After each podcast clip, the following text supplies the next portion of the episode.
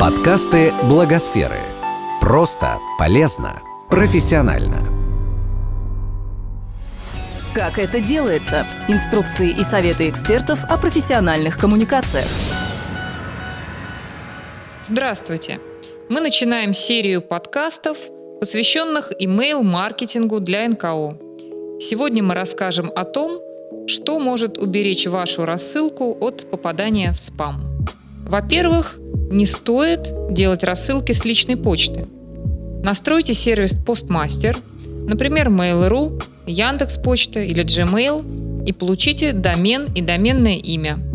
Это то, что отображается в электронной почте после значка «собака».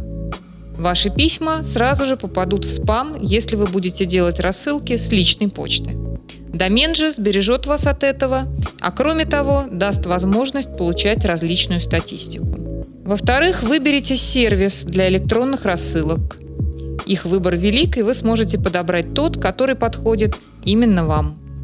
В-третьих, настройте в сервисе рассылок двойное подтверждение.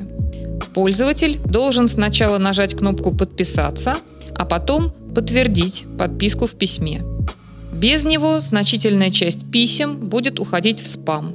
Такая система Double Opt-in не просто правило хорошего тона. Это главный способ повышения доставляемости.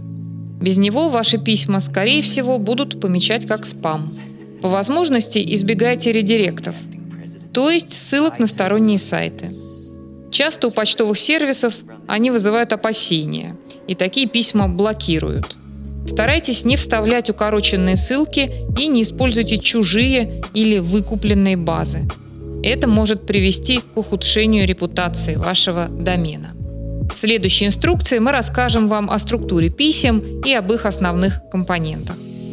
Этот подкаст создан с использованием средств гранта президента Российской Федерации на развитие гражданского общества, предоставленного Фондом президентских грантов.